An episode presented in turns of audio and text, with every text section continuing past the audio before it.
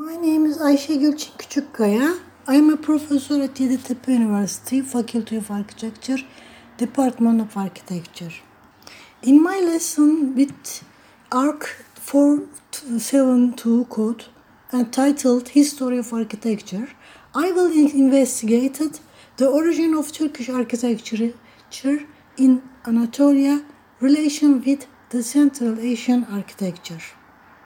There are some schools about the origin of Turkish architecture. In one school, uh, there is no Turkish architecture. Turks looking at Sophia copied Byzantine architecture.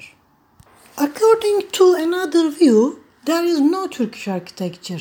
What is called Turkish architecture is the continuity of the Iranian architecture in Anatolia.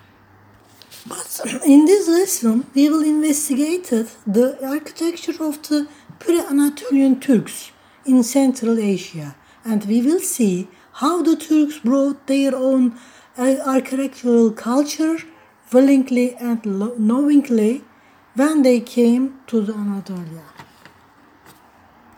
In this course, we will examine the effects of Central Asian ribats, caravanserais, mosques, and tomb architecture, which determine the Turkish architectural identity on the Anatolian Seljuk and Ottoman structures by looking at their special features and ornaments, by making use of the technical travel notes about uh, Mavera Nehir.